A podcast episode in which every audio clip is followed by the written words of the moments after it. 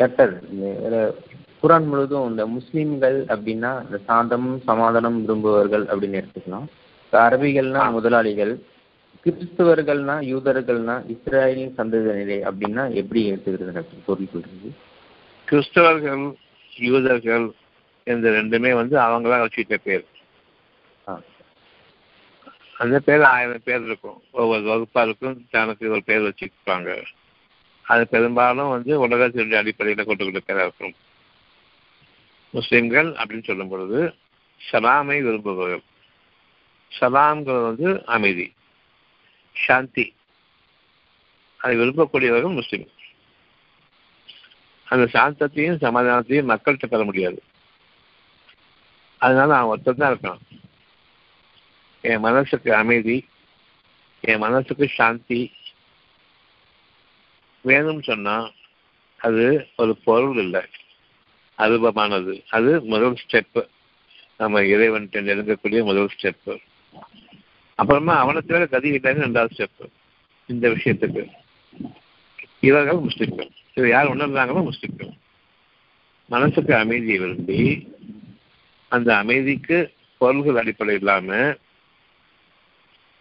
பின்னர் மனசுங்கிற ஒரு அருபமான நம்முடைய நெஞ்சத்தில் இருக்கக்கூடிய அந்த ஒன்றுக்காகத்தான் வாழ்நாள் உடமைக்குமே நம்ம வாழ்கிறோம். எவ்வளவு பணம் இருந்தாலும், எவ்வளவு புகழ் நம்ம சேர்த்திருந்தாலும், எத்தனை மக்கள் நமக்கு பெருந்தொகையினராக இருந்து நம்முடைய பெருமைக்கு வலு சேர்க்கிறவர்களாகவும் இருந்த போதிலும் மனசுக்கு ஒரு கஷ்டம் வந்துருச்சுன்னு சொன்னா இவங்க யாருமே மறுப்பட மாட்டாங்க. இன்னும் சொல்ல போனா இவங்களாம் தான் காரணமா இருப்பாங்க அந்த மனசு கஷ்டம். அந்த மனசு எப்போதுமே சாந்தமும் சமாதானமா இருக்குன்னு சொன்னா மனிதர்களை கூட நம்புறது தப்பு. அவங்களால தான் முதல் முறையாக சாந்தமும் சமாதானமும் கெட்டது. மனுஷங்களால சுகமும் உண்டு, மனுஷங்களால சாந்தம் சமாதானம் இல்லாம அலைகிறதும் உண்டு. மனிதர்களுக்கிடையே இருக்கக்கூடிய பொறாமையின் காரணமாக மனசுக்கு பெரிய பாதகங்களும் உண்டு. உடல் உடல் பொருள் இவற்றின் காரணமாகவும் நமக்கு நஷ்டங்கள் ஏற்படுத்துவாங்க. பொறாமையின் காரணமாக இவங்க சார் இவங்க காரணமாக பயமாகவும் இருக்குது. ஆட்சியாளர்கள் நமக்கு தேர்ந்தெடுக்கிறோம். இந்த ஆட்சியாளர்கள் வந்து சட்டசபை கூடுதுன்னு சொன்னா, பாராளுமன்றம் கூடுதுன்னு சொன்னா நம்ம மேல என்ன சுமையை சுமத்த போறாங்களோன்னு பயம்தான் இருக்கும். நமக்கு எதிராக என்னென்ன சட்டங்கள் போட போறாங்களோன்னு பயமா தான் இருக்கும். ஆனா இவங்க நம்ம உதவியாகவும் நமக்கு ஆதரவு கொடுக்கக்கூடியவர்களாகவும் நமக்கு நன்மைகளை தரக்கூடியவர்களாக இருப்பாங்கன்னு நம்ம நம்பணும். அங்கேயும் ஒரு மனசுக்கு புதிய ஒரு சுகாதார சூழ்நிலை இல்லை. அந்த சுகாதார மனசுக்கு என்ன சொன்னா அமைதி ஒன்றுதான். இனி நமக்கு இறைவனை தவிர இந்த அமைதியை பாதுகாக்கிறவங்க கிடையாது, மனிதர்கள் யாராக இருந்தாலும் சரி. நம்பிக்கை கொண்டு ஒருத்தங்களை நாம தேர்ந்தெடுக்கணும். அவங்க நமக்கு நம்பிக்கை துரோகம் பண்றாங்க. காரணம், எல்லாரும் மனசு இருக்கக்கூடிய தான் வாழ்ந்தா போதுங்க அந்த சுயநலம். மற்றவங்களை உபயோகப்படுத்திக்கிட்டு தான் வாழணுங்கிற சுயநலம். ஆனா வெளியில வர்றது உங்க நிலத்துக்காகத்தான் நான் உழைக்கிறேன்னு சொல்லிட்டு அதையும் நாம நம்புறோம். இப்ப எனக்கு நம்பிக்கைக்கு உரிய ஒரு சூழ்நிலை எனக்கு அமைக்கணும். நம்பிக்கைக்கு உரிய ஒரு பிரார்த்தனை வேணும் எனக்கு. அந்த நம்பிக்கைக்கு உரிய பலன்களும் அதில் இருக்கக்கூடிய விளைச்சல்களிலையும் நான் வாழணும். என் நம்பிக்கைக்கும் என் எதிர்பார்ப்புக்கும் விரோதமாக எதுவும் இருக்கக்கூடாது. இன்னும் தாராளமாக இருக்கணும். அதே மாதிரி என் மனசு மற்றவங்களுக்காக தாராளமாக இருக்கணும். இதையெல்லாம் இறைவனை தவிர வேறு யாராலையும் நமக்கு நடத்த முடியாதுன்னு யார் நம்புகிறாங்களோ அவங்க சமாதானத்தை விரும்பக்கூடியவர்கள். சலாம் அப்படிங்கிற மார்க்கத்தை, அதாவது அமைதி சாந்தி, இந்த மார்க்கத்தை விரும்புகிறவங்க அர்த்தம். இந்த மார்க்கத்தை யார் விரும்புகிறாங்களோ அவங்க தங்களுடைய நெஞ்சங்களில் இறைவன் ஒருவனை தவிர உதவியாளர்களாகவோ உதவியாளனாகவோ பாதுகாப்பாளனாகவோ தங்களுடைய தேவைகளை நிறைவேற்றித் தரக்கூடிய தன்னுடைய சொந்த அறிவை கொண்டு தன்னையே கூட அவர்கள் நம்ப முடியாது. முழுமையான பாதுகாப்பு இறைவன்கிட்ட மட்டுமே இருக்குது அப்படின்னு யாரு நம்புறாங்களோ அவங்க முஸ்லிம்கள். சலாம் நாற்பத்தி விரும்புறவங்க முஸ்லிம்.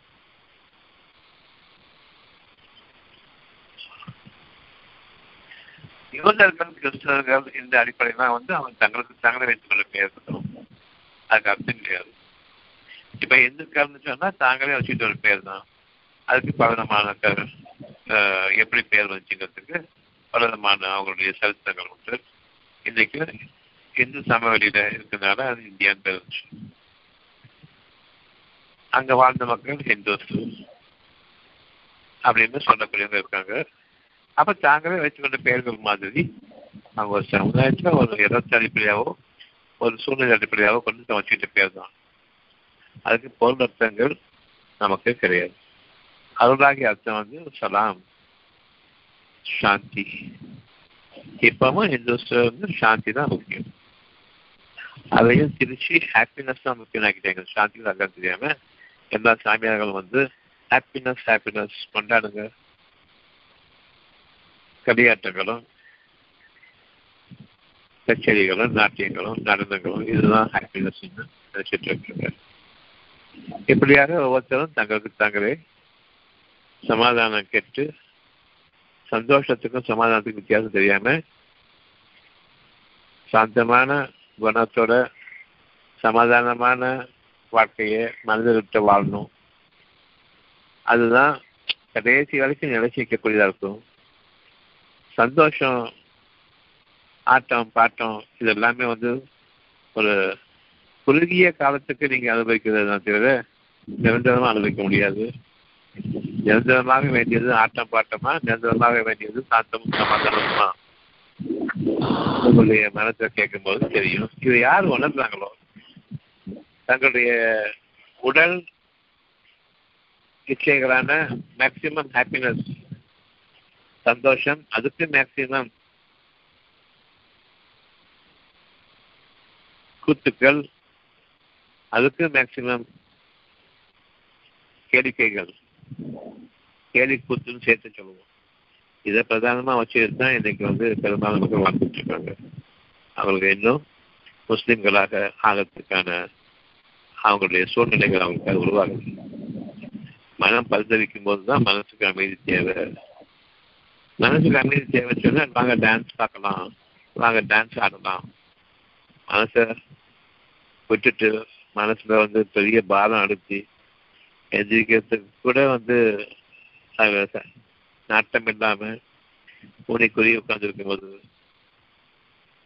இவனுக்கு டான்ஸ் இது வரைக்கும் நான் எதை பெருசா நினைச்சிட்டு இருந்தேனோ அந்த கூத்து கூட்ட விட மனசு நீ போப்பான்னு சொல்லிட்டு உட்காந்துருப்பேன். எவ்வளவோ சந்தர்ப்பங்கள்ல மனசு ஒரு கஷ்டம் வந்துச்சு சொன்னா ஒரு செகண்ட் டிவி எல்லாம் ஆஃப் பண்ணி போடுறோன்னு சொல்லிட்டு எது முக்கியமா இருக்குதோ எது ரொம்ப பிடிக்குமோ ஆஃப் பண்ணாது வேண்டாம். மனசு போகாம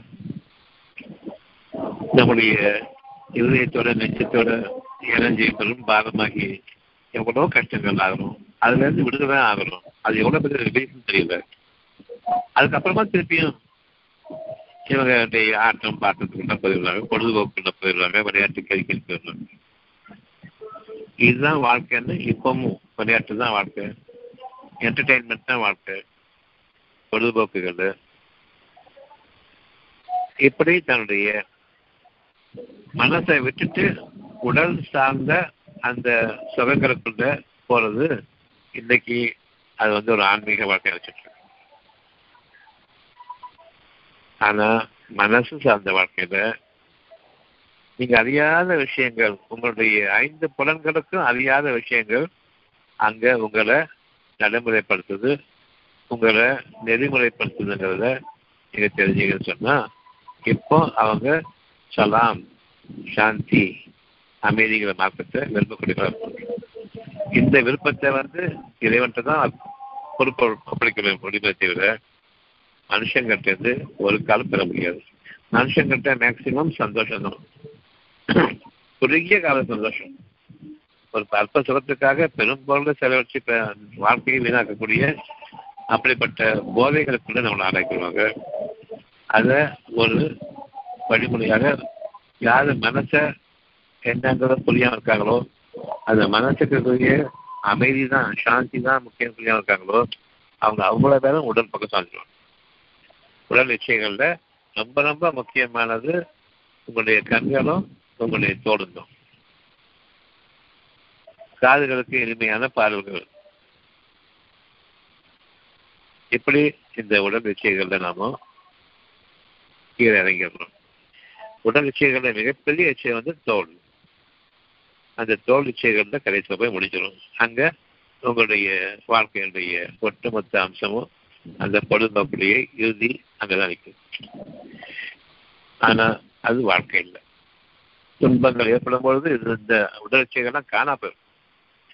மனசுக்கு ஒரு கஷ்டமோ ஒரு பாரமோ ஒரு வேதனையோ தாங்க முடியாம போகும்போது உடல் விஷயங்கள் காணா போயிடும். எவ்வளவோ சந்தர்ப்பங்கள்ல நீங்க பார்த்துருப்பீங்க. உங்களுடைய உடல் விஷயங்கள்ல நீங்க மிகுதியாக இருக்கக்கூடிய காலங்கள் இருந்தது.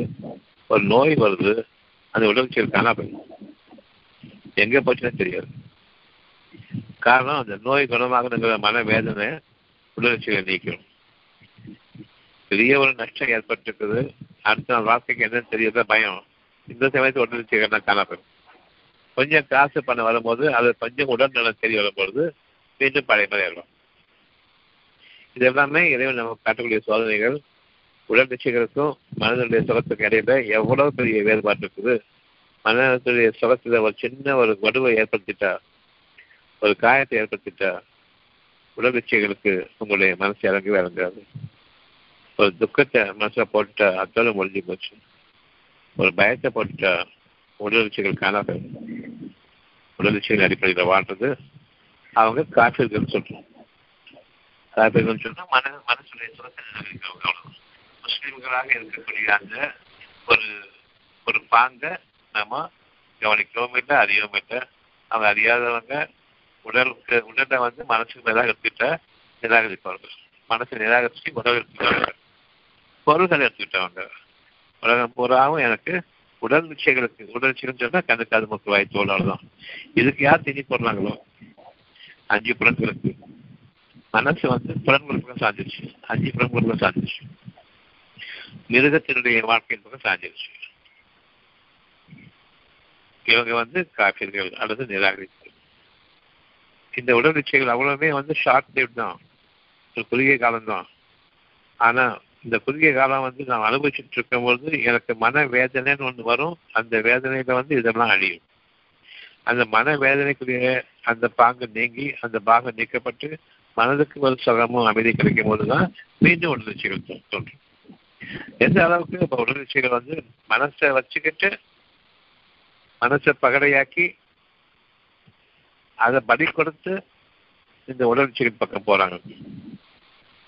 இந்த உடல் நிச்சயங்கள்ல வெளிப்படையான நாகரிகமா வாழக்கூடிய மக்கள் சமுதாயத்தில் வரும்போது பணம் தான் உடல் நிச்சயம். பணத்தை வச்சுக்கிட்டு என்ன வேணாலும் செய்யலாங்கிறது உடல் நிச்சயம், பொருள் நிச்சயம். அந்த பணத்தை நம்ம எப்படி சம்பாதிச்சோமோ அதுக்குரிய வேணாம் வரும் பொழுது, கடனுக்கு வட்டி வரும்போது, நமக்கு தொழில் நஷ்டம் ஏற்படும் பொழுது மனசு பாடு சொல்ல முடியாது. இந்த உலக வாழ்க்கையே வேண்டாம்னு தூக்கில் தகவல்னு இருக்கும். மனசு எப்படிப்பட்டதாக இருக்குது, நீ வாடாத செத்து இருக்கு. எனக்கு என்ன இன்னும் எவ்வளவு வயசு இருக்குது, எவ்வளோ நான் அனுபவிக்கணுமே, இன்னும் உலகத்தை நான் அனுபவிக்கணும், என்னுடைய யூத் ஒன்றும் பாக்கி இருக்குது, இவன் ஒன்றும் பாக்கி இருக்குது, அவரை வந்து நான் அனுபவிக்கணும், என்னுடைய உடல் விஷயங்கள் அவ்வளோக்கு நான் தீர்ப்பு போடணும், எப்படி நான் சாப்பிடணும்னு கேட்டுக்கணும், போய் மாறிட்டு தொங்கிடுறாங்களே. இந்த மாதிரியான சூழ்நிலைகள்ல நம்ம தப்பிக்கணும். மனசுக்கு முக்கியத்துவம் கொடுக்கணும். உடல் பொருள்களுக்கு முக்கியத்துவம் கொடுக்கக்கூடாது. இச்சைகளுக்கு முக்கியத்துவம் கொடுக்கக்கூடாது. விருப்பங்கள் அமையணும். அந்த விருப்பம் வந்து மனசுக்கு எவ்வளவு இதுதான் சுகமோ அந்த மனசுக்குரிய சுகத்தை நம்ம நாடணும். உடல் சுகத்தை தேடக்கூடிய மனசு இருக்குது, அது கிடையாது. உயர்வான வழிகளில் உடல் சுகத்துக்கு அப்பாற்பட்டு என்னுடைய வாழ்க்கை அமையணும். மனசு சுகத்திலேருந்து நான் என்னுடைய பொருள்களை மற்றவங்களுக்கும் கொடுத்து அவங்களுக்கும் நன்மையான மனசை பற்றி போதிச்சு ஒரு மனித சமுதாயத்துல மனசை கொண்டுதான் மனித சமுதாயம் இருக்குதுங்கிறத நம்ம அவங்களுக்கு உணர்த்தக்கூடிய அந்த ஆசையை கொண்டு யார் வாழ்றாங்களோ இப்பதான் நான் மனசுல வந்து சும சுகமா வாழ முடியும். என்னை சுத்தி பொருளடிப்படையில வாழ்றவங்க இருக்காங்க, ஆனா எனக்கு மனசு அமைதி கிடையாது. அவங்களால எனக்கு எதுவும் பாருங்களும் நினைக்கிறேன். இந்த நினைப்பு என்னை இணைப்புக்கு திருப்பும். அவங்க நயவஞ்சகமாக பழகுறாங்க, பொருள் இருந்தா நெருக்கி இருக்கிறாங்க, பொருள் இல்லைன்னு சொன்னா நம்மள இழிவாகவும் பாக்குறாங்க, நம்ம வந்து ஒதுக்கி வைக்கிறாங்க. அதுல மனசு வந்து இழிவுபடுத்தப்படக்கூடிய அந்த ஒரு சோகத்திலையும் இருக்குது. என் குடும்பம் இப்படி இழிவுபட்டுருக்குது, யாருங்களை மதிக்க மாட்டேங்கிறாங்க. சரி, பணம் இருந்தால் தான் மதிப்பாங்க போல இருக்குன்னு நம்மளும் பணத்தை தேடி போகிறோம். மனிதனுக்கு மனிதன் துரோகமாகவும் விரோதமாகவும் இன்றைக்கு வாழ்ற வாழ்க்கையில் என்றைக்குமே இப்படித்தான். ஆனாலும் நாங்கள் நெருங்கி இருக்கிறோம், விரோதத்தை விரோதங்கள் கிடையாதுன்னு சொல்லிட்டு ஃப்ரெண்ட்ஸ் மாதிரி கை பிடிக்கிறாங்க, எப்படிக்குன்னு கேட்டுக்கிறாங்க. ஆனால் அவங்களுடைய மனசில் வந்து நன்மைகள் இல்லை, பொருள்கள் தான் இருக்குது. எந்த நேரத்திலும் அவங்க உங்களுக்கு பெரும் சவாலாக உங்களுடைய வாழ்க்கைக்கு துன்பங்கள் நிகழக்கூடிய அந்த நிகழ்வுகளுக்கு அவங்களே பெரும் காரணமாயிடுவாங்க. அவங்களால நமக்கு பாதகங்கள் உண்டுன்றத நாம் அறியணும். மனசை அடிப்படையாக கொண்டு வாழாதவங்க யாராக இருந்தாலும் மனசுக்கு தேவையானது ஒன்னே ஒன்று, அமைதி, சாந்தி, சலாம். இதை தவிர்த்து உடலாசிரியர் இருக்கிறவங்க வந்து முஸ்லீம்கள் கிடையாது. இந்த ரெண்டுமே இருக்குது. மனசுக்கு ரொம்ப முக்கியத்துவம் கொடுக்குறாங்க, அவங்க முஸ்லீம்கள். சரியா, சலாம் விரும்புறவங்க, சாந்தி விரும்புறவங்க.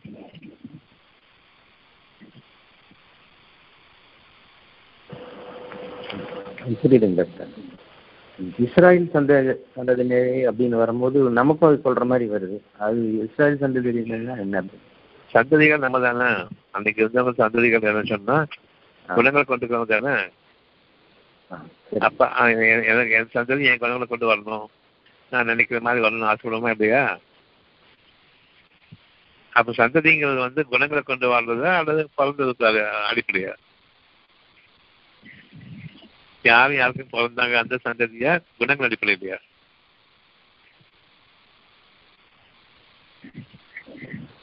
குணங்களின் அடிப்படையில தாங்க. ஆஹ் நம்ம குணங்களை வாரிசாக தரணுமா அல்லது பணத்தை வாரிசாக தரணுமா, சொத்து சுகங்களை வாரிசு அடையணுமா?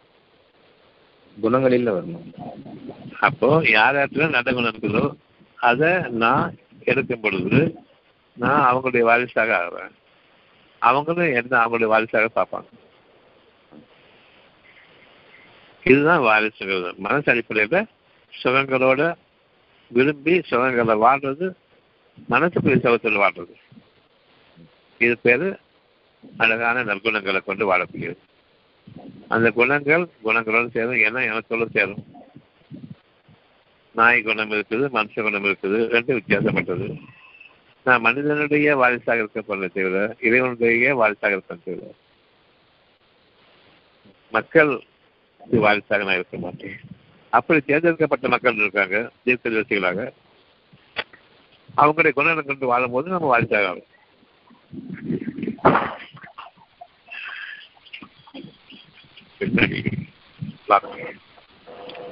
வேற ஹலோ சார். ஆ சொல்லுங்க. மதுரம் ரஃபிக் பேசுறேன் சார். சொல்லுங்க. அத்தியாயம் எட்டு இருபத்தஞ்சு சார். சொல்லுங்க படிங்க. நீங்கள் வேதனைக்கு பயந்து கொள்ளுங்கள், அது உங்களில் அநியாயம் செய்தவர்களை மட்டும்தான் குறிப்பாக பிடிக்கும் என்பதில்லை. நிச்சயமாக அல்லாஹ் தண்டனை அளிப்பதில் கடுமையானவன் என்பதையும் நன்கு அறிந்து கொள்ளுங்கள். சில அநியாயம் செய்தவர்களை மட்டும் பிடிக்கிறது கிடையாது அப்படின்னு சொல்லியிருக்காங்க. இருக்கு அப்ப இப்ப யாரெல்லாம் இந்த வேதனை பிடிக்கும்? நம்ம எல்லாத்தையுமே சேர்த்து, ஒரு வெள்ளம் வருது, ஒரு பூகம்பம் வருது, ஒரு சூறை காற்று வருது, கொள்ளை நோய்கள் பெருகி வருது, இது நல்லவங்க கெட்டவங்க பார்த்து பிடிக்குதா? எல்லாரையும் பிடிக்குதா? எல்லாரையும் பிடிக்குது, ஒட்டு மொத்தமா அவ்வளவு பேரையும் பிடிக்குது. இதை விட்டு விலகி இருக்கணும். இவை எல்லாமே பொருள் அடிப்படையில் நிகழ்றது.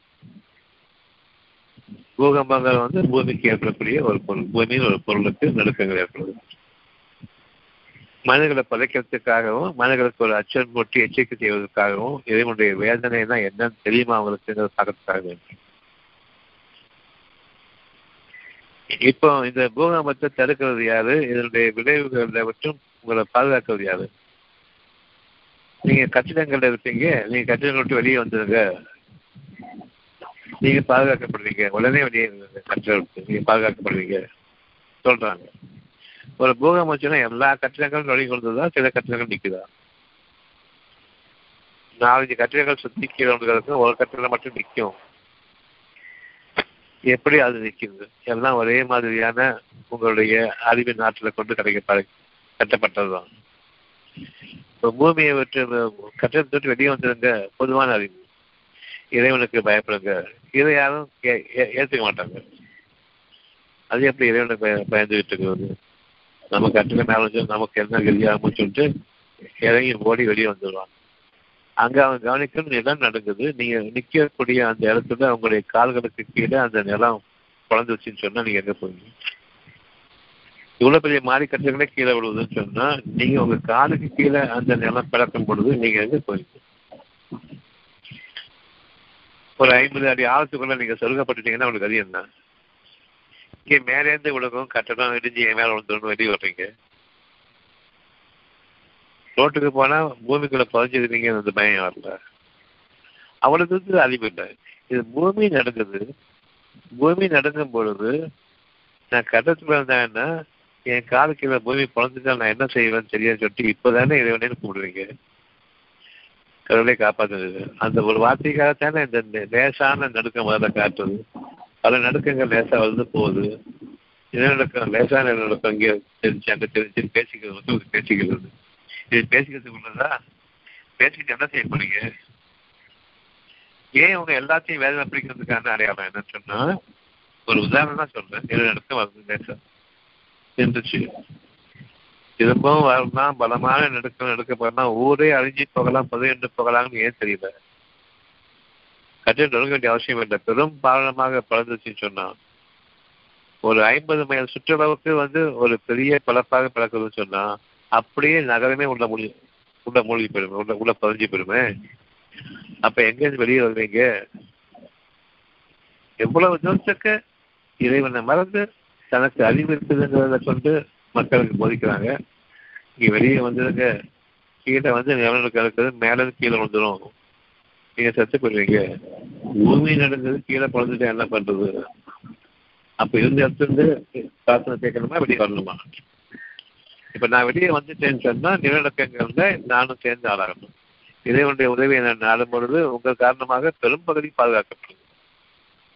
அப்போ ஒரு குற்றம் செஞ்சா அந்த குற்றவாளிகளுக்கு நம்ம துணை போகணுமா, அல்லது நம்ம நன்மையை கொண்டு மற்ற மக்களுக்கும் பாதுகாப்பு கொடுக்கணுமா, உண்மையான பாதுகாப்பு கொடுக்கணுமா? இறைவன் பக்கம் திரும்புங்க. வானங்கள் மீதோ பூமி மீதோ உங்களுக்கு எந்த அதிகாரமும் கிடையாது. நிலநடுக்கம் வந்துச்சு, எல்லாரும் வந்து பீச்சுக்கு ஓடினாங்க, பெரிய நிலநடுக்கம் வந்துச்சு. அங்க வந்து சுனாமி வந்துச்சு, இன்னும் எங்க ஓடுவாங்க?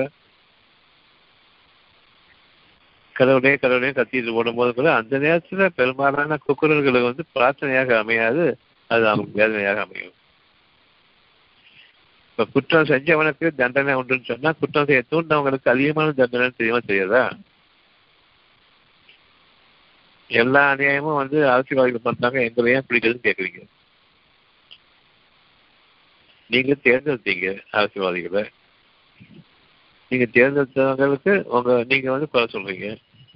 இப்போ உங்களை குறை சொல்லணுமா, தேர்ந்தெடுக்கப்பட்ட அவங்க வந்து நல்லவங்கள தேர்ந்தெடுக்கப்படலையே அப்படிங்கிறதுக்கு வந்து அவங்களை குறை சொல்றதா, நல்லவங்க இல்லைன்னு சொல்லிட்டு நீங்க தேர்ந்தெடுத்தீங்கன்னா உங்களை குறை சொல்றதா? இது வந்து பொதுவான இயற்கை நியதி தானே இந்த சட்டம்ங்கிறது. கொலை செஞ்சவனுக்கு தண்டனை உண்டுனா கொலை செய்ய தூண்டவனுக்கு அதோட பெரிய தண்டனை உண்டு. இப்போ நாம தான் முதல்ல பிடிக்கப்படணும். யார் தப்பு செய்யறாங்களோ அவங்க விடப்பட்டுருவாங்க. தப்பு செய்ய தூண்டமே, இறைவன்கிட்ட பாதுகாப்பு கேட்காம இருந்தமே, ஒரு பெரிய அரசாங்கத்துக்கு எதிராக நம்மளால எதுவும் செய்ய முடியாது. சாமானிய மனிதர், இந்த சாமானிய மனிதர்களுக்கு நம்ம மீது எந்த விதமான அதிகாரமும் கிடையாது. நமக்கு தான் அவங்க மேல கொடூரமான அதிகாரத்தை நம்ம பிரயோகிச்சாலும் அவங்களால ஒன்றும் செய்ய முடியாது. இந்த அடிப்படையில் உங்களுடைய அரசாங்கத்தை நீங்கள் அமைச்சிருக்கீங்க, உங்களுடைய சட்டத்திட்டம் நீங்கள் அமைச்சிருக்கீங்க. யார் வந்து சட்டத்தை எதிர்த்து இந்த சட்டம் தப்பா இருக்குது அப்படிங்கிற அந்த சட்டத்தை வந்து கேள்வி கேட்கறது கிடையாது. கஞ்சா சட்டம்னு ஒன்று இருக்குது, அதை வச்சிருந்தா அவங்களுக்கு வந்து பத்தாண்டு சிறை. அப்போ கஞ்சா வச்சிருந்தா சிறையா அல்லது உண்மையிலேயே அந்த பழக்கத்துக்கு நான் அடிமையாகி மற்ற பேரையும் அடிமையாக்கி இருந்தால் அதுக்கு தண்டனையா? வீட்டில் வந்து கஞ்சா வச்சுட்டு கஞ்சா கேஸை போட்டுருவாங்க. இது தப்புன்னு தெரியும், தப்புன்னு தெரிஞ்சதுக்கப்புறமா நம்ம அந்த சட்டத்தை நீக்கணும் அப்படின்னு சொல்லிட்டு எதிர்க்கலை. சட்டசபை கூடும் பொழுது இந்த சட்டம் இருக்கக்கூடாது. ஒருத்தன் வந்து கஞ்சா விற்கிறவனா அப்படின்னு சொல்லிட்டு வீட்டில் வந்து கஞ்சா வச்சுட்டு இந்த ஒரு பொருள் எடுத்துட்டேன் உனக்கு பத்தாண்டு சேர கேள்வி கிடையாதுன்னு சொல்லும் பொழுது இது சட்டம் நியாயமா? இதுக்கு கோர்ட் அவசியமா இருக்கு? சட்டமே தப்பா இருக்கும்போது எப்படி வந்து இவ்வளவு காலமும் எந்த விதமான குற்றமும் அவங்களுடைய கணக்குல கிடையாது, போலீஸ் ஸ்டேஷன்ல அவங்களுடைய பெயர் கிடையாது, சுற்றி இருக்கிற மக்கள்கிட்ட நல்ல பெயர் இருக்குது. இவ்வளவு இருக்கும்போது நீ கஞ்சா வச்சிருந்த தூக்கிட்டு போய் உள்ள போட்டு உள்ள போய் கேஸை போட்டுன்னு சொல்றாங்க. பொய் கேஸ் போடலாமா? அந்த பொய் கேஸ்கள் போட்டா போட்டவங்களுக்கு என்ன தண்டனைன்னு சொல்லிட்டு நீங்க உறுதிப்படுத்தினீங்களா? அதை சட்டசபையில பேசி ஆகணுங்கிறத நீங்க தெரியப்படுத்தினீங்களா? ஒவ்வொரு மாசமும் சட்டசபை ஏற்படும் நடத்தும் போது இந்த பேப்பர்கள் வந்து பத்திரிகைகள் வந்து சட்டசபை கூடுது கூடுதுன்னு சொல்றாங்களா? எதுக்காக? மக்கள் மேல சட்டங்கள் திணிக்கிறது தானே, வேற எதுக்காக? அப்படி சட்டங்கள் திணிக்கும் போது நன்மையானது கெட்டது இருக்குது, அந்த நன்மை கெட்ட சட்டங்கள் சட்டங்கள் இருக்குது. அந்த கெட்ட சட்டங்கள் மனிதர்களுக்கு விரோதமான சட்டங்கள் நீக்கணும், அநியாயமான சட்டங்களை நீக்கணும் அப்படிங்கிறது வந்து மக்கள்கிட்ட வந்து அது கருத்து வாக்கெடுப்பு எடுக்கணுமா இல்லையா? ஒருத்தராவது சட்டங்கள் சரியில்லை. சந்தேகத்தினுடைய அடிப்படையில் நீங்க கூட்டிகிட்டு போறீங்க. பதினஞ்சு நாள் என்ன ரிமாண்ட் பண்றீங்க, விசாரணை கைதியாக வைக்கிறீங்க. எப்படி ஒரு சந்தேகத்தின் அடிப்படையில் என் வீட்டை விட்டு என் குடும்பத்தை விட்டு எனக்கு கூட்டிகிட்டு போய் பதினஞ்சு நாள் வச்சுருந்தா என் குடும்பத்தை யார் கவனிக்கிறது? இது ஜட்ஜஸ்க்கும் தெரியணும், சட்டத்தை ஏற்றின அரசியல்வாதிகளுக்கும் தெரியணும். ரெண்டு பேருக்கும் தெரியணும்னு சொன்னால் மக்களுக்காக புரியணும். இப்போ நம்ம குற்றவாளியா அல்லது நம்ம மீது தொடுக்கப்பட்ட அந்த தண்டனை குற்றங்களுக்காக குற்றங்களுக்கான தண்டனைக்கு நம்ம ஆளாகிறோமே, இது நம்ம கேடா அல்லது மக்கள் வந்து நம்ம மேல அநியாயம் வச்சிருக்கிறாங்களா? ஒவ்வொருத்தருடைய மக்களுடைய கேடு. சட்டசபை சட்டசபை பார்க்கறாங்க என்ன நடக்குது, என்ன தேவை நமக்கு, புதிய சட்டங்கள் என்ன போட்டிருக்காங்க, அநியாயமான சட்டங்கள் என்ன பார்க்கறது இல்லையா? சில கைது பண்ணிச்சாங்க சொல்றாங்க, உள்ள போட்டான்னு சொல்றாங்க. இவ்வளவு காலம் அந்த சட்டம் இருந்துச்சு, நீங்க தான் மதிச்சிங்க. மற்ற மேல உள்ள போடும்போதெல்லாம் கவனிக்கல, உங்க மேல வரும்போது மட்டும் கவனிக்கிறீங்க. ஒன்று நம்ம நியாயம் வச்சுக்கணும், சட்டங்கள் இயற்றப்படும் பொழுது அது நியாயமானதான்னு பார்க்கணும். அப்படி நியாயமாக இருந்தபோது அதை எடுத்து வைக்கணும். அதுக்காக வேண்டி உங்களுடைய மனித சமுதாயம் இயங்கி இருக்கணும். அது மனசை பார்க்கணும், மனசுக்குள்ள சுகமான விஷயங்களுக்கு தான் பார்க்கணும், அந்த மனசுக்கு நியாயமாக இருக்குதான் பார்க்கணும். மனசு வச்சுக்கிறது காரணமே நியாய அநியாயங்களை பார்க்கறதுக்காக வேண்டிதான். அது நியாய அநியாயங்களை பார்க்கறதே கிடையாது. அநியாயமாட்டா அநியாயமாட்டா அநியாயமாட்டா சொல்லிட்டு தவிர ஏன் அந்த அநியாயத்தை நீங்க முற்கூட்டியே சீர் செய்யலை? அப்ப நீங்க சொன்ன போனவங்க தான் அவ்வளவு இருக்கும். மற்ற பேர் கஷ்டங்கள் முக்கியம் கிடையாது, தனக்கு கஷ்டம் வந்தா மட்டும்தானே கஷ்டம் இருக்குது. சாதாரண கேட்கலாம், பதினஞ்சு நாள் கஷ்டம் இது ரிமாண்ட் பண்றாங்க, அங்க வந்து பெயில் கேட்கறாங்க, பெயில் கொடுக்க கூடாதுன்னு சொல்றாங்க. காரணம் வந்து ஒரு சாட்சியங்களை கலைச்சிடுவான்னு சொல்றாங்க. இன்னொரு பக்கம் பார்த்தா, நம்ம பக்கம் பார்க்கும்போது, பொதுமக்கள் பக்கம் பார்க்கும்போது, நான் ஒரு சாமானியம் அவர்கிட்ட பவர் இருக்குது. ஒரு சாமானியம் சட்டத்தை அழிச்சிடுவான்னு சொன்னா, சாட்சியங்களை அழிச்சிடுவான்னு சொன்னா, அந்த காவல்துறைங்கிற அந்த அந்த பவர் அதிகாரம் கொடுக்கப்பட்டவங்க என்னத்தையும் கொண்டு வச்சு எனக்கு எதிராக சாட்சிகள் உருவாக்க மாட்டாங்களா? யாரு இந்த காரியத்தை செய்ய முடியும்? பவர் யார்கிட்ட இருக்கோ அவங்க செய்ய முடியும். போலீஸும் நாமளும் இருக்கும். யாருக்கு பவர் ஜாஸ்தி? போலீஸ் ஜாஸ்தி. நானும் ஒரு சாதாரண குடிசை வீட்டில் உட்காந்துருக்குறேன். நான் சாட்சியத்தை அழிச்சிருவேன்னு சொன்னான் பவர் உள்ளவங்க என் மேல கால்பனை கொண்டு எனக்கு எதிரான சாட்சியங்களை என்னத்தையும் உள்ள வச்சுட்டு அவங்க உருவாக்க மாட்டாங்கன்னு நினைச்சியும் எதிர்ச்சியும் பார்க்க மாட்டாரு. அந்த சட்டமும் தப்புன்றதுக்கு நமக்கும் அந்த உணர்வு இல்லை. அந்த சட்டத்தை மாற்றணும். சந்தேகத்தின் அடிப்படையில் யாரையும் நீங்க கைது பண்ணக்கூடாதுன்னு சட்டத்தை மாற்றணும். உறுதிப்படுத்தப்பட்ட பிறகுதான் சட்டம் வைக்கணும், அதை கை வைக்கணும்னு சொல்லணும், சிறைப்படுத்தணும்னு சொல்லணும். உறுதிப்படுத்தப்படாமல் இருக்கும்பொழுது ஒரு சாமானியத்துக்கு உள்ள வச்சுட்டு அவங்களுக்கு எதிரான சாட்சியங்களை உருவாக்கக்கூடியது பொய் கேஸாக இருக்குது. இன்னைக்கு ஏகப்பட்ட பொய் கேஸுகள், உண்மையான கேஸோட பொய் கேஸுகள் தான் ஜாஸ்தி. இவ்வளவு அறிஞ்ச பிறகு நான் இந்த தேர்ந்தெடுத்துட்டேன், இந்த சட்டம் சொல்லக்கூடாது அப்படின்னு சொல்லிட்டு இருக்கிறோமே, யார் குற்றவாளிகள்? இப்போ மக்கள் குற்றவாளிகளா இருக்காங்க. அப்போ குற்றம் செய்யறாங்களே அவங்கள பிடிக்கணுமா, குற்றம் செய்யறது தூண்டாங்களே இவங்களை பிடிக்கணுமா? இப்போ சொல்லணும், எல்லாரும் வேலைக்கு பயந்து கொள்ளுங்கள், அவனை தவிர கதியில் இல்லைங்கிற சூழ்நிலை ஏற்படுமே, அந்த வேலைக்கு பயந்து கொள்ளுங்கள். இதில் வந்து யார் தவறு செய்யறாங்களோ குறிப்பாக அவங்களை மட்டும்தான் பிடிக்க முடியவில்லை, அனைவரையுமே சேர்த்து பிடிக்கும். ஒரு சமுதாயமாக நீங்கள் வாழ்ந்துட்டு இருக்கீங்க, ஒரு தனி மனிதனோட ஆட்சி செய்யலை, நீங்க ஆட்சி அமைச்சுறீங்க, அவங்க ஆட்சி செய்யறாங்க. உங்க மேலதான் குற்றம் ஜாஸ்தியை தேவை, அவங்க மேல குற்றம் கிடையாது. குறிப்பாக யாரை பிடிக்குன்னு சொல்றீங்களோ அவங்கள விட்டுருவேன், யார் தோன்றீங்களோ அவங்கள பதில் பிடிப்பேன். இவங்கதான் அவ்வளவு சீர்கேட்டுக்கு காரணம், ஓட்டு போடுறவங்க தான் அவ்வளவு சீர்கேட்டுக்கு காரணம். என்ன செய்யணும் எது செய்யணும்னு தெரியாது. அஞ்சு வருஷத்துக்கு ஒரு ஜாலி டைம், அவ்வளவுதான். ஓட்டு வந்துட வேண்டியது. இன்னும் ஒரு வீட்டுல ஒரு ஏழை குடும்பம் இருக்குது, சந்தேகப்பட்டு அங்க உள்ள ஒரு சம்பாதிக்கக்கூடிய அன்றாட தொழில் செஞ்சு சம்பாதிக்கக்கூடிய அந்த வீட்டுக்காரங்க கூட்டிட்டு போயிடுறாங்க. நம்ம வீட்டுல வந்து அந்த பிள்ளைங்களும் அந்த மனைவி மக்களும் சின்ன குழந்தைங்க ஏற்கனவே பக்கத்தில் இருக்கிறவங்க, அவங்க என்ன செய்வாங்க? அதுக்கு என்ன அதுக்கு என்ன உத்தரவாதம் கொடுத்தீங்க? அதுவும் வெறும் சந்தேகத்தை அடிப்படையில கூப்பிட்டு போறீங்க, எவ்வளோ பெரிய தவறு அது. ஒரு பணக்காரனை கூப்பிட்டு போனாலும் பரவாயில்ல, அவங்க வீட்டில் கையில் காசு பண்ண இருக்கும், ஏதோ சமாளிப்பாங்க பதினஞ்சு நாளைக்கு. ஒரு ஏழையை அன்றாடம் தொழில் செய்தவங்களை கூட்டிட்டு போயிட்டு ஏற்கனவே ஏழ்மையில் இருக்கிறவங்க, அவங்களுடைய மனைவி மக்களுடைய கதி என்ன? அவங்க என்ன குற்றம் செஞ்சாங்க பார்க்கணுமா இல்லையா? அந்த மனசு கிடையாது. அதிகாரத்தை காட்டுறோம், அவ்வளவுதான். ஆட்சிக்கு வந்துட்டு ஆட்சி அதிகாரம் தான், ஆட்சியோட மக்களுக்கு செய்யக்கூடிய நன்மை எதுவும் கிடையாது.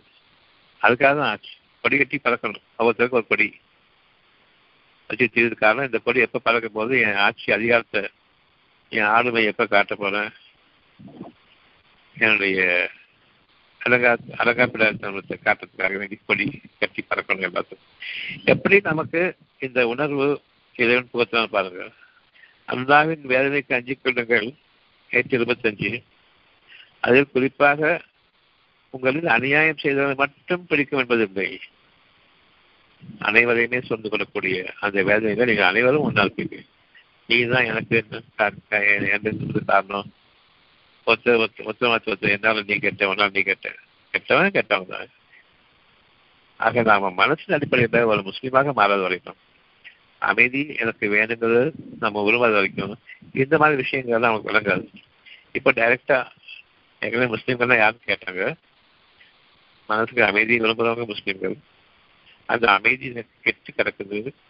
இந்த அமைதி கெட்டது காரணம் மக்கள் தான், நம்மளை போட்ட மனிதர்கள் தான். ஏன் அந்த மனிதர்கள் காரணம் சொன்னால், அவங்க உடல் ஆசைகள் பக்கம் இருந்தாங்க தவிர மனதின் விருப்பங்களின் பக்கம் சாயல. அந்த மனதனுடைய விருப்பங்கள் அமைதி மட்டும் விரும்பும். அந்த அமைதி விரும்பிச்சுன்னா நாட்டில் ஒரு தவறு நடக்காது. ஒரு ஆட்சி அதிகாரம் படிக்கட்டி பறக்காது. மனசுக்கு என்ன தேவையோ இந்த அதிகாரம், இந்த ஆட்சி, இந்த ஆணவம் எல்லாமே அடங்கி மனசுக்கு அமைதியை கொடுக்கக்கூடிய வகையில பணிவோடவும் கருணையோடவும் என்னும் ஒரு அரசாங்கம். அப்படிப்பட்ட அரசாங்கம் உலகத்தில் இருக்கா? கிடையாது. ஆனா இறைவன் இருக்குது, இறைவன் மட்டும்தான் அரசன் அப்படிங்கிற அந்த உண்மையை கொண்டு நீங்க சொன்னா உங்களுக்கு அது விளங்கிருக்கும். அத்தியாயம் நூத்தி பதினாலு, லாஸ்ட் அத்தியாயம் நூத்தி பதினாலு. மனிதர்களின் இறைவனிடம் பாதுகாப்பு தேடுங்கள். இந்த பூமி தாங்காதுன்னு சொல்றோம். கஷ்டங்களும் வேதனைகளும் பெருகி வரும் பொழுது, அநியாயங்களும் அக்கிரமங்களும் தலைவிரிச்சு ஆடும் பொழுது சாதாரணமா சொல்லுவாங்க இந்த பூமி தாங்காது அப்படின்னு சொல்லுவாங்க. எவ்வளவு அழகான விஷயம் அது, எவ்வளவு பெரிய விஷயம். சாதாரணமா அந்த வார்த்தை வந்து, ஆனா அதனுடைய தன்மை என்ன, அதனுடைய பாதிப்பு எப்படி இருக்குங்கிறத உணர்றது கிடையாது. இப்போ இறைவனுடைய வார்த்தைக்கு வருது, மனிதர்களின் இறைவனத்தில் நீங்கள் பாதுகாப்பு. அவங்க தான் அவங்களுடைய கஷ்டங்கள் அவ்வளவு மனசு வேதனை உண்டாக்கி பிறகு அது உடல் வேதனைகளாக மாறும். உடல் வேதனைகள் வந்து மனசு வேதனையா போகுது அப்படின்னு நினைக்கிறாங்க. மனசு சீர்கட்டு உடல் உபாதைகள், அதுக்கு முன்பாக உடலினுடைய போதைகள், உடலுடைய ஆசைகள், அதுக்காக வேண்டி உடைய மனசு என்ன பாடுபடுதோ அந்த அளவுக்கு உடல் கூறுகள்ல ஒவ்வொரு உறுப்புகள்லையும் பெரும் விளைவுகள் ஏற்பட்டு இருக்குது, கவனிக்கிறது கிடையாது. அவசர அவசரமா சம்பாதிக்கணும் காரணம் வந்து எல்லாருமே மனிதர்கள் அவருமே போட்டி கொட்டிக்கிறாங்க. இப்ப மனிதர்களுடைய இறைவன் யாருக்கும் போட்டி இல்லாம அவ்வளவு பேருக்கும் அளந்து கொடுக்கறது யாரு? அவனுடைய மழையை பார்க்கிறோம். அங்க ஏதாவது தண்ணிக்கு போட்டி கிடைக்குமா மழை பெய்யும் போது? இல்ல, அவங்க வந்து தலையில வரக்கூடிய கூரை பிச்சுக்கிட்டு வரக்கூடிய அந்த தண்ணியை பிடிக்கிறாங்க. இறைவனுடைய பாக்கியம் கூரை பிச்சுக்கிட்டு வர்றதுக்கு இதோட உதாரணம் என்ன இருக்குது? அந்த மழை நீர் தான் அவங்களுடைய அவ்வளவு வாழ்வாதாரங்களுக்கும் அடிப்படையாக இருக்குது. அப்படி நம்ம இறைவன்கிட்ட நம்ம பாதுகாப்பு பொழுது மனசுக்கான அமைதி, அந்த அமைதியை வந்து இறைவனுடைய இயற்கை செல்வங்கள் பெருகி வழியும் பொழுது யாருமே அதை போட்டியும் போட முடியாது, விலை பேசவும் முடியாது, வியாபாரம் பண்ணவும் முடியாது. அப்படிப்பட்ட ஒரு வாழ்க்கையை என்னால் அமைக்க முடியும். ஒவ்வொரு வருஷமும் ஒரு முறையோ ரெண்டு முறையோ உங்களுக்கு இந்த சோதனை ஏற்படுது. உணவு விளைச்சல் குறைஞ்சி விலைவாசி அதிகமாகி விலை கொடுத்து வாங்கி சாப்பிட முடியாத அளவுக்கு வாழ்வாதாரத்துக்கு பெரிய ஒரு பாதகம் ஏற்படுது. அரசாங்கம் உதவி செய்ய முடியாது. விவசாயி தான் எனக்கு உதவி உணவு தரான்னு சொன்னீங்க ஒரு பொருளை, விவசாயின்னு ஒரு பொருளை. அந்த விவசாயத்தை போய் கேட்டா நாங்க என்ன பண்ணுவோம், மழை வரலன்னு சொல்றாங்க. இப்போ நம்முடைய அறிவு மழை வந்தாதான் எனக்கு விளைச்சல் வரும்னு சொல்லிட்டு ஒரு ரெண்டு மாசம் மூணு மாசம் விலைவாசி உயர்ந்து இருக்குது. ஒரு கிலோ வெங்காயம் வந்து இரநூறு ரூபாய்க்கு விற்கிறாங்க. ஆனா மழையே பெய்யல, ரெண்டு மாசம் திடீர்னு வந்து விளைச்சல் இருக்குது. அப்ப மழை தான் உங்களுக்கு அப்படின்னு சொல்லும் போது விளைச்சல் பெருகி நிற்குது. மழையே இல்லாம விலைவாசி கிழக்கு இறங்கிடுச்சு. ஒரு கிலோ அஞ்சு ரூபாய் கூட வாங்க ஆள் தான் போகும். இப்போ இறைவன் வெயிட் பண்றோம் உங்களுக்காக வேண்டி. இந்த வேலையும் இல்லாம ஆக்கிடுவீங்கன்னு கேட்பீங்களான்னு சொல்லிட்டு பத்திரிகைகள்ல போடுவாங்க விலைவாசி உயர்ந்துச்சு மக்கள் அவதி அப்படின்னு போடுவாங்க. மகசூல் பெருகிடுச்சு மக்கள் சந்தோஷம் போட மாட்டாங்க. மகசூல் பெருகிடுச்சு விலைவாசி வீழ்ச்சி வியாபாரிகள் கவலை. இது பேப்பரு. எவ்வளவோ ஒரு அறிவில்லாத மக்கள், மக்களை பத்தி கவலையே கிடையாது. பணம் ஒண்ணுதான் கவலை, வியாபாரம் தான் கவலை, உணவை பத்தி கவலை கிடையாது. எந்த அளவுக்கு நாம மனசை விட்டதன் காரணமாக கீழிறங்கி எவ்வளவோ பெரிய அநியாயங்களுக்கு உள்ளாகிறத நாம கவனிக்கணும். மனிதர்களின் அரசன் மனிதர்களின் அரசன் இறைவன் ஒருவன் தான். அவனிடம் நீங்கள் மனிதர்களை விட்டு பாதுகாப்பு தேடுங்கள். மனிதர்கள் உங்களுக்கு உதவாங்க ஒரு காலம் நினைக்காதீங்க. அந்த மனிதர்களை நீங்க எப்படி பாக்குறீங்க சொன்னா, தக்காளி விலை குறைஞ்சிருச்சு, விவசாயிகளுக்கு வந்து கவலை. அந்த கவலையில வந்து அந்த தக்காளி வச்சு ஒரு ரசம் செஞ்சு குடிக்க முடியவும் முடியாது. அவனால ஒரு வேளை சாப்பாட்டுக்கு ரெண்டு வேளை சாப்பாட்டுக்கும் அந்த தக்காளி ரசம் வேணுமா இல்லையா? அதை சாப்பிட்டா என்ன, இவன் நம்பியோட இன்னும் பெருக்குன்னு கேட்டா என்ன, அதிகமா இருக்கிறத வந்து ஒரு மரியாதையோட ஒரு பேஸ்கெட்ல போட்டு ரோட்ல வச்சா என்ன, இவங்களுக்கு ஏன் கொடுக்கணும்னு சொல்லிட்டு ரோட்ல தூக்கி வீசுவாங்க அதை தக்காளிய. உணவு இறைவன் படிச்ச உணவு. உண்மையிலேயே அந்த தக்காளி பெருக்கும் இறைவன்கிட்ட இருக்க தேவையில்லை, விவசாயிகள்கிட்ட இல்லை. அந்த தக்காளியில தான் உங்களுக்கு உண்மையான அந்த உணவனுடைய வாழ்வாதாரம், உயிருக்கு உயிரிழக்கக்கூடிய ஆதாரம். எதை நீ தொடர்ந்து வீசுனீங்களோ அந்த தக்காளி, காரணம் அது உங்களுக்காக இறைவன் படைச்சது, நீங்க அவன்கிட்ட கேட்கறதுக்காக வெளியே படைச்சது. அத்தியாயம் ஒன்பது நூத்தி இருபத்தி ஆறு அத்தியாயம் ஒன்பது நூத்தி இருபத்தி ஆறு இந்த மாதிரியான சூழ்நிலைகள் ஆண்டுக்கு ஒரு முறையோ ரெண்டு முறையோ வரத்தான் செய்யும். நிச்சயமா அதை அவங்க பாக்குறாங்க, அல்லது அதை கவனிக்கிறது கிடையாது, பெருமை கொண்டு விளைகிறாங்க. இருந்த போதுமே உங்களுடைய கவனத்தை இறைவன் வந்து திருப்பணும். நீங்க உங்களுடைய இறைவனுக்கு நன்றி செலுத்துவது உண்மையா இருந்தோம். இந்த வருஷத்தை நீங்க கவனிங்க. ஒவ்வொரு ஆண்டிலும் ஒரு முறையோ அல்லது ரெண்டு முறையோ அவர்கள் சோதிக்கப்படுகின்றார்கள். இது நடக்குதா இல்லையா? ஒவ்வொரு வருஷமும் மழை காலத்துல மழை கிடையாது, கோடை காலத்துல வெயில் வாட்டி வதைக்குது. இந்த ரெண்டுமே சோதனைகளா இல்லையா? எப்படி இந்த சோதனைகளுக்குள்ள ஆகக்கூடாது? அப்புறம் மழை காலத்துல வெள்ளம் வருது, கோடை காலத்துலயும் பயிர் கிடையாது, வெளியே அடிக்கப்பட்டாச்சு. இது சோதனையா இல்லையா? இது மக்கள்கிட்ட நீங்க உதவி தேடுவீங்களா அல்லது இறைவன் உதவி தேடுவீங்களா? ஆண்டுக்கு ஒரு முறை விலைவாசி உயருது, விலைவாசி குறையுது. விலைவாசி குறையும் போது இந்த விலையை இல்லாம ஆக்கள் கேட்கறதுக்குள்ள நாதி கிடையாது. எப்போ வியாபாரம் எல்லாருக்கும் கேட்குறீங்க. சரி, வியாபாரம் தான் முக்கியம் சொல்லிட்டு காசு உங்களுக்கு எவ்வளோ லாபம் கிடைக்குமோ அந்த அளவுக்கு உங்கள் லாபம் கொடுக்கறதுக்காக வேண்டி உங்களை விளைச்சலை குறைச்சிட்டு இப்போ அதிகமாக்கி வைங்கன்னு சொன்னால் அப்பவும் கத்துறீங்க. எந்த அளவுக்கு ஒரு குரங்குத்தனமான ஒரு எண்ணம் இருக்குது உடல் பொருள் மேல ஆசை வந்தது காரணமாக, உள்ளத்தை விட்டது காரணமாக, முஸ்லீம்களாக இல்லாமல் காப்பிர்களாக நிராகரிப்பவர்களாக வந்தது காரணமாக, நயவஞ்சகமும் துரோகமும் கூடவே மக்களை வாழ்க்கை பாதிச்சுக்கிட்டு இருக்கும் பொழுது இறைவனுடைய ஒரு ஆற்றல் மக்களுக்கு ஒரு சோதனையாக வரும்பொழுது அதை பணம் பண்றதுக்கு ஆசைப்படுறாங்க. இப்ப நம்ம இது தர்மமா கொடுக்கணும், இதை இருக்கிறத கொடுக்கணும், நமக்கு மழை வரணும், விளைச்சல் எனக்கு பழையக்கூடாதுன்னு அந்த ஆசை கிடையாது. விலைவாசி கீழே இறங்கிருச்சு, உணவெல்லாம் பெரிய அதிகமாக விளைஞ்சிருச்சு, வியாபாரிகள் கவலை. எங்களுக்கு கொஞ்சமாவது இருக்குமா, எங்களுக்கு தலையில இருக்குமா? வியாபாரிகள் கவலைன்னு போற்றியே வியாபாரமே தேவையில்லாத அளவுக்கு உனக்கு உணவு வசதிகளை ஏற்படுத்தி கொடுத்த அந்த இறைவனுக்கு நன்றியோட பொதுமக்கள் மகிழ்ச்சின்னு ஒரு வார்த்தை போடுவியா? போட மாட்டான். அந்த நியூஸை பார்ப்பீங்க காலையில். இப்போ குற்றவாளி யாரு? அந்த தரித்திரம் முடிச்ச உடைய நியூஸை அதிகாலையில் பேப்பரில் பார்க்கறது, செய்திகளில் கேட்கறது, இதை விட தரித்திரம் என்ன இருக்குது? இப்போ யாரை பிடிக்கணும்? பத்திரிகாரனை பிடிக்கணுமா? ஏன்டா அப்படி கேட்ட நாசமாக போனவன இறைவனுடைய இந்த இவ்வளவு பெரிய விளைச்சல்கள் இது இல்லாமல் தான் கஷ்டப்பட்டுட்டு இருந்தோம், ஏதோ காசும் இல்லாமல். இப்போ வந்து நாங்கள் மகிழ்ச்சியோடு இருக்கிறோம், எங்களுக்கு இதை போட மாட்டேங்கிற வியாபாரிகள் கவலைன்னு போடுறீங்க.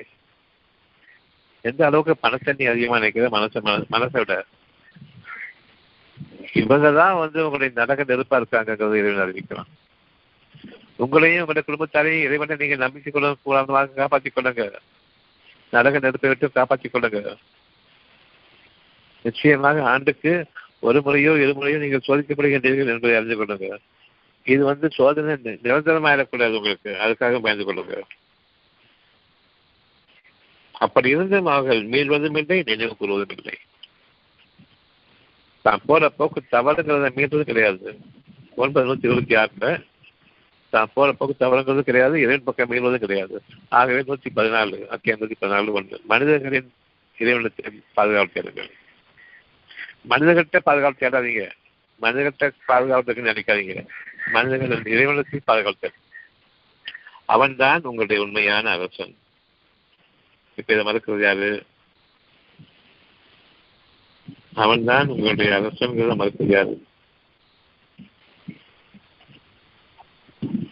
இந்த ரெண்டு விஷயத்தை நாம தெளிவாக அறியும். நமக்கு அரசன் நான் மட்டும்தாங்க. இப்போ இறைவனுடைய வாக்கு, அவன் தான் உங்களுடைய அதிபதி, உங்களுடைய அரசன்.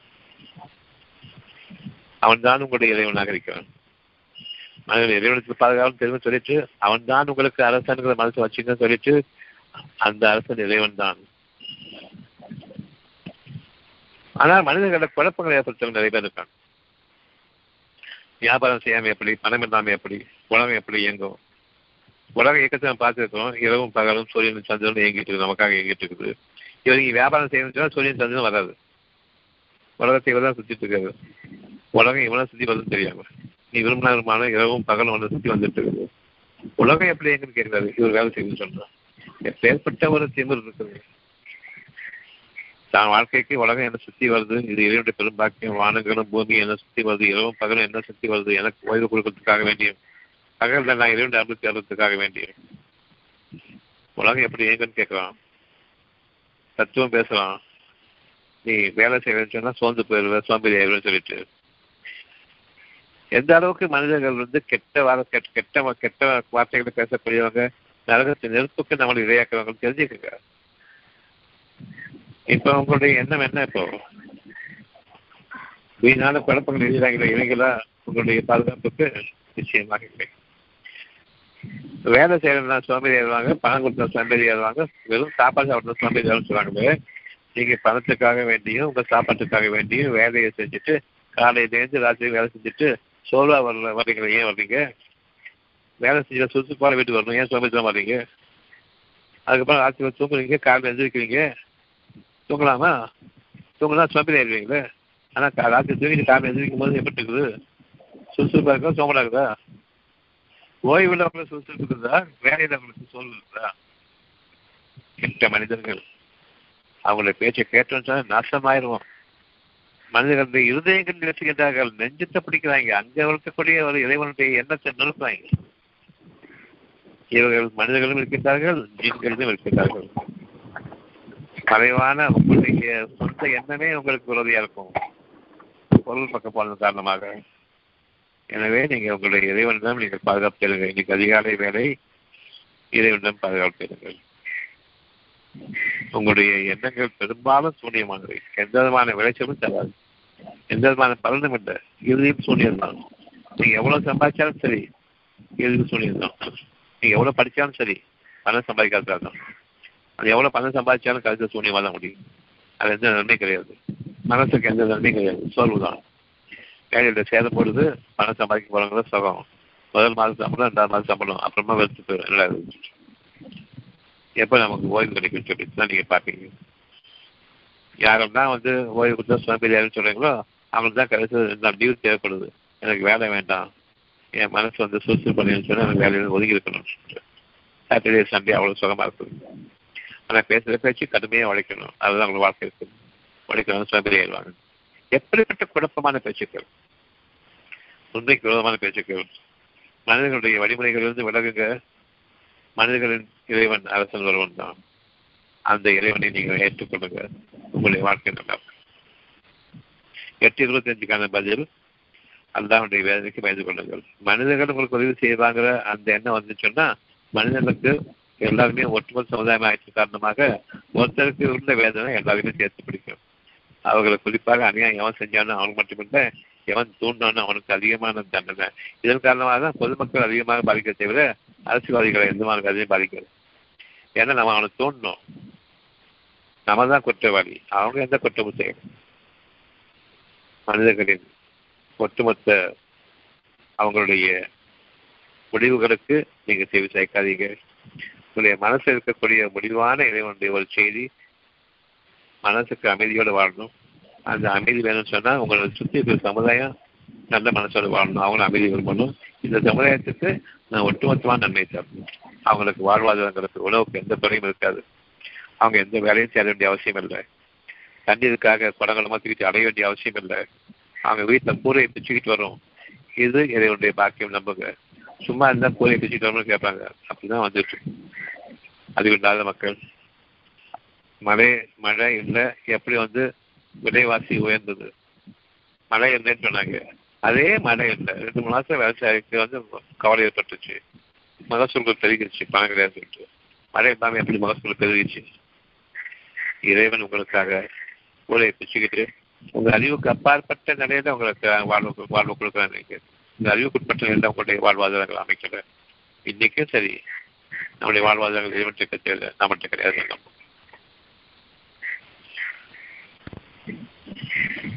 எட்டு இருபத்தஞ்சுக்கு போதுமான பதில் இருக்குதா?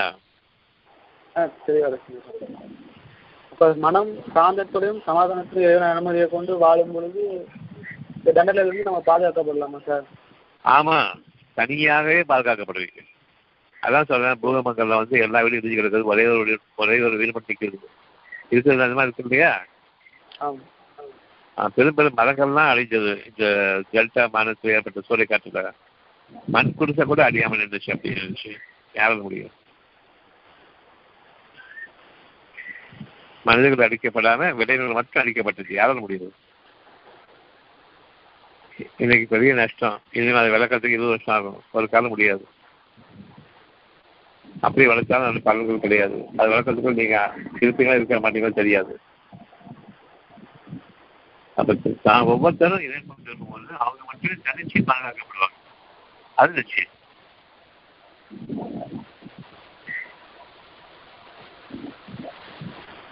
இப்படி நீ வேலை வேலை கொள்ளுங்க. மனிதர்களை விட்டு விலகி வந்து அவங்க உங்க உதவி செய்வாங்கன்னு ஒரு காலம் யாரும் நினைச்சாதீங்க. அவங்க அப்பா அம்மா இருந்தாலும் பிள்ளைங்களா இருந்தாலும் சரி. ஆனா அவங்க ஒருத்தருக்காக வேண்டி நம்ம நம்மளுக்காக வேண்டி குடும்பமே பாதுகாக்கப்படும். அவ்வளவு வாழ்வாங்க மனுஷங்க ஒருத்தருக்கு நம்பி இருக்கும்போது ஒரே வீட்டை உடச்சி சுக்குனூராக்கிட்டு எல்லாம் ரோட்டில் அடிப்பாங்க, காசை வாங்கிட்டு தனித்தனியாக பிரிச்சு போயிடுவாங்க. மனிதர்களை நீங்கள் அஞ்சு கொள்ளுங்கள், மனிதர்களிடமிருந்து நீங்கள் பாதுகாத்துக் கொள்ளுங்கள். அத்தியாயம் அறுபத்தி ஆறு வசனம் ஆறு அத்தியாயம் அறுபத்தி ஆறு வசனம் ஆறு நீங்க உங்களையும் உங்கள் குடும்பத்தினரையும் பாதுகாத்துக் கொள்ளுங்கள், நரக நெருப்பை விட்டும் பாதுகாத்துக் கொள்ளுங்கள், நரக நெருப்பை விட்டும் பாதுகாத்துக் கொள்ளுங்கள். அந்த நரக நெருப்புடைய எரிகட்டைகள் மனிதர்கள் தான். கண்டிப்பாக அவ்வளவு இந்த உலகத்துல உங்களுக்கு நரக வேதனை மனுஷங்க தான். நம்ம என்னமோ நம்மளா சமுதாயமா வாழணும், மனுஷன் சமுதாயம் வாழணும். இல்லை இது நாய சமுதாயமா போச்சு, மனுஷன் நம்பக்கூடாது, நாயை நம்பணும். மிருக சமுதாயமா போயிடுச்சு, மனுஷங்களுக்கு இடம் கிடையாது. ஆனா புலிகளுக்கு மலைவாழ சடங்கள் வேணும், அவ்வளவு புலிகளுக்கு கொடுத்துருவேன். நீங்கன்னா புறா கூட்டுக்குள்ள போயிடும். இப்படிப்பட்ட ஒரு மிருக சமுதாயம் இந்த ஆட்சியை அமைச்சது நம்ம தான். அப்ப நம்ம எவ்வளவு பெரிய கேட்ட மக்களா இருக்கணும், மக்கள் மனிதர்களுக்கு கவனிக்காது. ஒரு ஆட்சி புதுசா அமையுது, அந்த ஆட்சிக்கு வந்து இனி மன வனவாசம் கிடையாது, மனுஷங்களுக்கு தான் சொல்லக்கூடிய அந்த ஆள் யாருக்கும் கவனிக்க வேண்டியதானே, கேட்க வேண்டியதானே. ஏன் கேட்குது? காரணம் நாம மனசு பக்கம் இயங்காம இறைவனுடைய வாக்குகளை கேட்க முடியாம போச்சு. உடல் பொருள் பக்கம் போனது காரணமாக மனிதர்கள் தான் உடலாகவும் பொருளாகவும் இருக்காங்க. அவங்களுக்கு நீங்கள் அடிபடுதல் காரணமாக, உங்களுக்கு உடல் சூழலுக்கு அடிபடுதல் காரணமாக மனிதர்கள் மனிதர்கள நம்பி இருக்காங்க, மனிதர்கள் மனிதர்களை நாடி இருக்காங்க, இறைவனை மறந்தாங்க, மனசு தொலைச்சாங்க, வேதனைகள் வாழ்ந்துட்டு இருக்காங்க.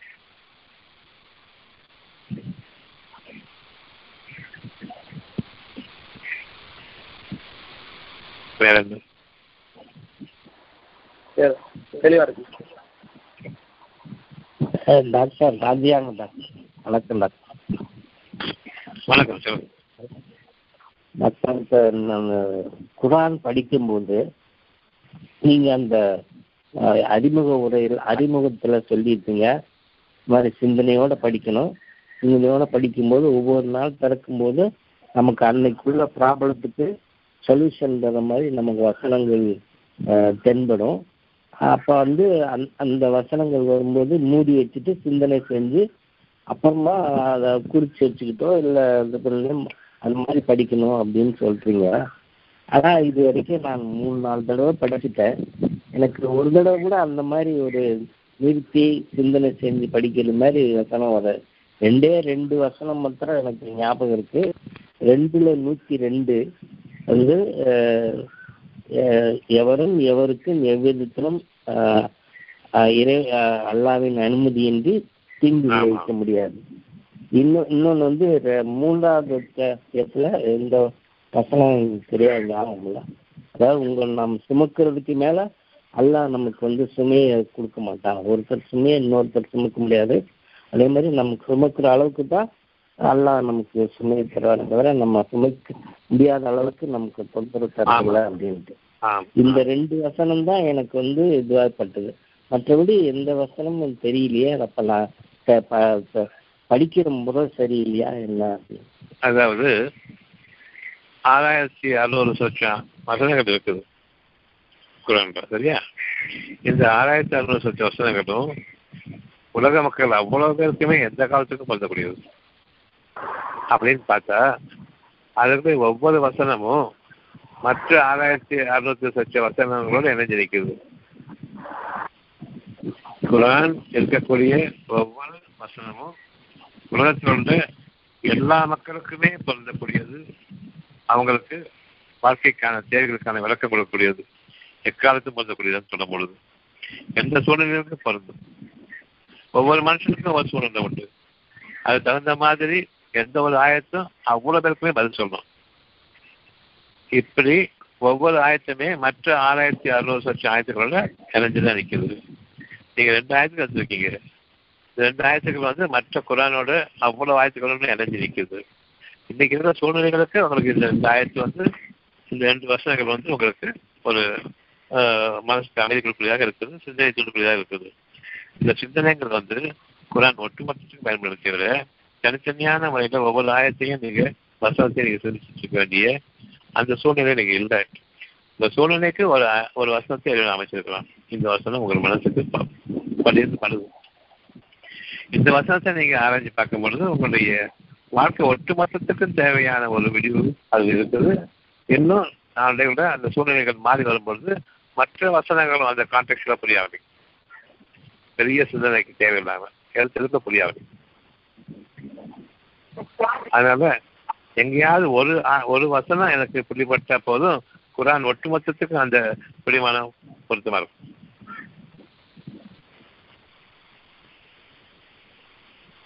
சரியா புரியுதா? இல்லைங்க டாக்டர், இப்போ நான் அதான் அந்த அந்த இல்லை நீங்கள் இப்போ நான் வாசிக்கிட்டே வரேன். வாசிக்கிட்டே வரும்போது அந்த மாதிரி நான் இப்போ நான் ரெண்டு சொல்ல வசனங்களை தவிர மற்றபடி எதுவும் நமக்கு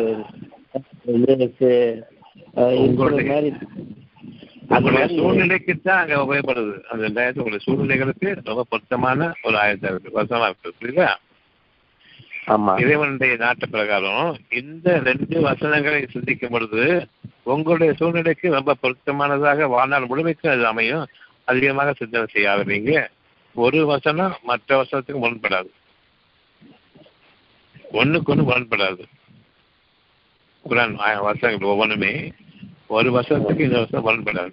அப்படி இருக்கும் பொழுது ஒரு வசனத்தை நான் சிந்திக்க முடியுது என்னாலும் சொல்லும் போது குரான் ஒட்டுமொத்தத்தை நீங்க சிந்திச்சுட்டு அர்த்தம்.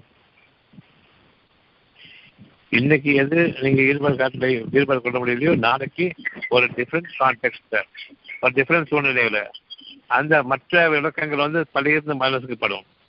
இப்ப ரெண்டாயிரத்து பட்ட மாதிரி அப்படியே நாளையெல்லாம் வந்து குரான்ல எந்த வருஷம் எடுத்தாலும் சரி மனசுக்கும் வாழ்க்கைக்கும் பொருத்தமா அமைஞ்சிடும். அப்படிப்பட்ட சிந்தனையின் பக்கமா நாம போகணும், அதை தயார்படுத்திட்டு இருக்கலாம். ஒட்டுமொத்தமா குரானை சிந்திச்சதான் அர்த்தம். ரெண்டு விஷயங்கள் மீது ரெண்டு வசனங்கள் மீது உங்களுக்கு இறைவன் தன்னுடைய அருளை கொண்டு அதை மனசுல பதிவாக்கும் போது இது குரான் ஒட்டுமொத்தத்தையும் சிந்திக்கதான் அர்த்தம். புரியுதா? சரிங்க டாக்டர். ஆமா, நம்புங்க. ஒவ்வொரு வசனமும் மற்ற ஆயத்தம் தொடர்பு கொண்டு மற்ற வசனங்களும் தொடர்பு கொண்டு நம்புங்க. இப்ப ஒண்ணு நமக்கு வந்து ஆஹ் புரிஞ்சது காரணமே வந்து இறைவன் நாட்டப்படாத இந்த சூழ்நிலைக்கு நீங்க உங்களுடைய இயற்கைக்கு இது ரெண்ட பிடிங்க. குரான் முடிச்சா பிடிச்ச மாதிரி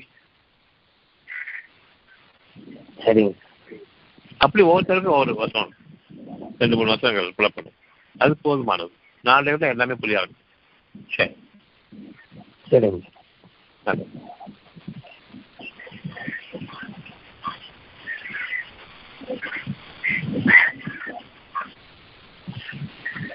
மனிதர்களை எரிபொருளாக கொண்டக்கூடிய நரக நெருப்பு அஞ்சு கொள்ளுங்க. அவ்வளவுதான்.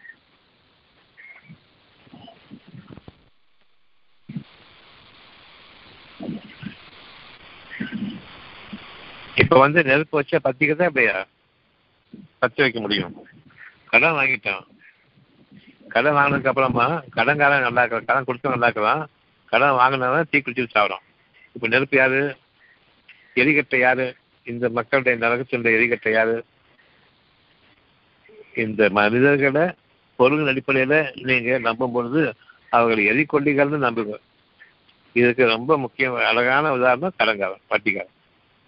பேங்க்கு கடன்காரங்க அது ஸ்பீடு வட்டி, கந்து வட்டி, மீட்டர் வட்டி எல்லாம் கிடையாது. வட்டி அவன் வாங்குறானோ அவன் நெருப்பு. அவனும் நெருப்பைத்தான் திங்கிறான். அவனுக்கு தெரியாது. அவனுக்கு இந்த வட்டி காசை கொண்டு சாப்பிட்றான்னு நெருப்பை சாப்பிட்றான். இந்த பேங்க் அவ்வளவு மனுஷங்களுடைய வயிற்று கொட்டிட்டு வாழ்றவான். அதை கொண்டு இந்த இந்த ஊரை நான் பா பாதுகாக்கிறேன், செல்வத்தை நான் பாதுகாத்துட்டு இருக்கிறேன். எப்படி மனுஷனை வயிற்று அடிச்சு மனுஷனை ஜப்தி பண்ணி குடும்பத்தை போல வெளியேற்றி ஏலம் விட்டு மக்களை சாப்பிட்டு ஏப்பம் விட்ட இந்த பேங்க் வந்து இதனுடைய பொருளாதாரத்துடைய செலத்தை கொண்டு நான் பணக்கார நாடு, ஏழைகளாக இருக்காங்க, மக்கள் ஏழைகளாக இருக்காங்க, அவங்க வயிற்றுக்கு சாப்பாடு கொடுக்க காணும், இவன் பணக்கார நாடா, இவன் அந்த மாதிரி நானும் வரணும்னு சொல்லிட்டு இவனும் ஆசைப்படுறான். இது வரைக்கும் பொதுமக்கள் நல்லபடியாக வாழ்ந்துட்டு இருந்தாங்க, வயிற்றுக்கு சாப்பாடு கழிச்சுட்டு இருந்துச்சு. இப்போ நான் பணக்கார நாடாக போயிட்டேன், எனக்கு வயிற்றுக்கு சாப்பாடும் கிடையாது, ஊர் மக்கள் ஆக பணக்காரான்னு சொல்லணும். அவ்வளோதான். அதில் அதிகாரம் கொலிகட்டி பெறக்கூடிய அதிகாரம் உள்ளவர்கள் மட்டும் வாழ்க்கை இருக்குது, மற்ற யாருக்கும் வாழ்க்கை கிடையாது. இப்படியாக நம்முடைய வாழ்க்கை வந்து சீர்குலைஞ்சு போயிருக்குது கடன் காரணமாக. இது ஏன் சொல்லணும்னு சொன்னா, எப்பவுமே மனிதர்களுடைய உதவி நாடாதீங்க, பொருளாதாரத்தை நாடாதீங்க, இறைவனுடைய அருளாதாரத்தை நாடுங்க. புதிய வழிமுறைகளை நீங்க குழந்தைக்கு அறிமுகப்படுத்துங்க. அதுல பணம் விளையாடக்கூடாது, குணம் தான் அறிஞ்சிருக்கணும். அந்த குணத்தை கொண்டு அவ்வளவு பேருக்கு நன்மை இருக்குது, பணத்தை கொண்டு யாரோருக்கும் எந்த நன்மையும் கிடையாது. பிச்சைக்காரன் மாட்டோம்தான் நாடு வெளியில் பக்கம் வெளியில பார்க்கறது நாடு பணக்கார நாடு, ஆனா உடுக்குள்ள ஓதுதான் பிச்சைக்காரன்.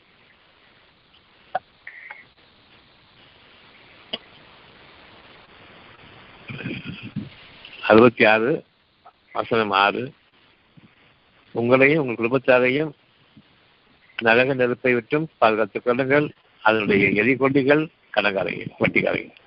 பொதுவாக மனிதர்கள் மனிதர்களை நம்பாதீங்க, இறைவனை நம்புங்க.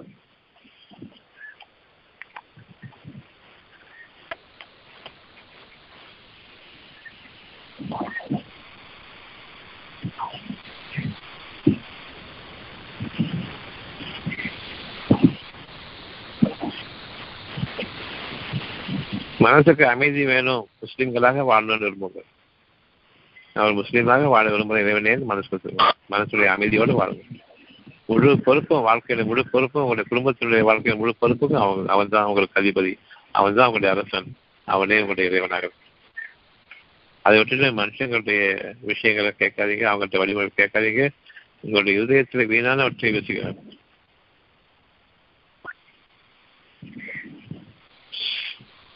சரி, வேற என்ன?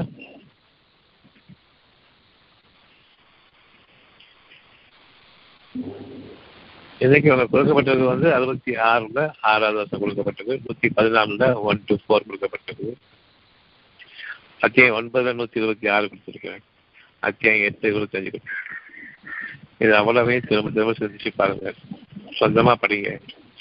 ராஜையா, இப்ப நான் இந்த மூணு நாலு அஞ்சு ஆயிரத்துக்கு அவசரம் கொடுத்துருக்கேன், இதை படிங்க இதை படிங்க. இப்ப எப்படி ஒவ்வொரு நாளும் உங்க ஸ்பீச் இதை வந்து தனியா ஒரு ரெண்டு தடவை மூணு தடவை படிப்பேன். நான் படிச்சு அது அது ஈடுபாடு வருது இல்லையா, சொந்தமா சிந்தனை ஈடுபாடு வருது இல்லையா? ஆமா டாக்டர். அப்ப நீங்களாக உங்களுக்கு கொடுக்கப்பட்ட வசனங்கள்ல சொந்தமாகவும் சிந்தனை ஏற்பட்டுச்சு. இப்ப நான் கொடுத்துட்டு வசனங்களையும் சிந்தனை எல்லாம் கொண்டு வரலாம். படிப்படியா குரான் முழுமைக்கும் அந்த சிந்தனை ஈடுபட்டுரும். சரிங்க டாக்டர், நல்லது. நம்ம போதுமான நாளைக்கு பார்க்கலாம். ஓகே.